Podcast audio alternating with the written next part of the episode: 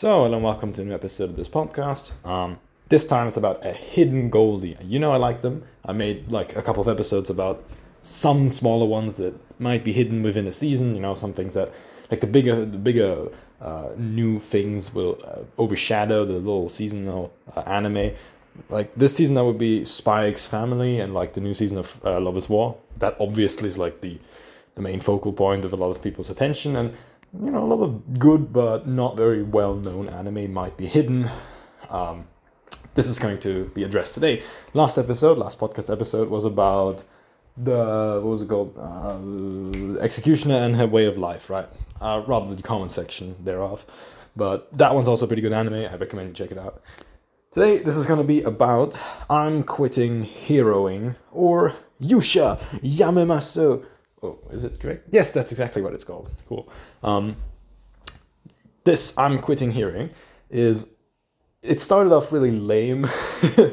so, like full confession, it was not very interesting. It was very generic. The ending has no business being that good um, in comparison to like the main season.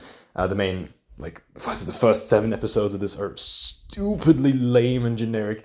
The ending is surprisingly good when you compare it to that. So I don't want to ramp up your expectations too much, but objectively speaking, it's maybe like an, a 7, maybe an 8 out of 10. That might be ranking it a bit high, um, but subjectively, if you've like been through the first half of the season and you almost fell asleep, the second half kind of hits pretty hard. So I recommend you check it out with the patented Alex viewing order, and that is watch the first episode because it's actually like it sets up the characters, the world, it makes sense skip like episodes 2 to 6 because they suck. No, 2 to 7 actually. Start with a episode 8.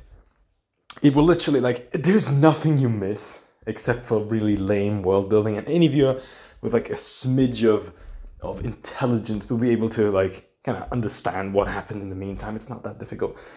I believe you can do it, and uh, you, you're a very intelligent person. You're a very smart guy. I think you can recapitulate and be like, okay, yeah, that's probably what happened it's not all that relevant to the story, but it really it picks off at episode eight, and it, from then on it's a wild ride. Plus, it's literally just like four episodes, not five episodes if you count the first episode. That's not too long. You can actually watch it right now. okay, um, do this right now. It's a great episode. I won't spoil you anything about the ending, but uh, it kind of hits. You know, it kind of makes you want to watch more of it. Kind of hope for a second season. I don't know. Uh, whatever. Uh, okay, so Hidden Goalie. I'm quitting heroing Yusha Yamemasu. I'm getting better in Japanese. Have a nice time. Ciao, ciao.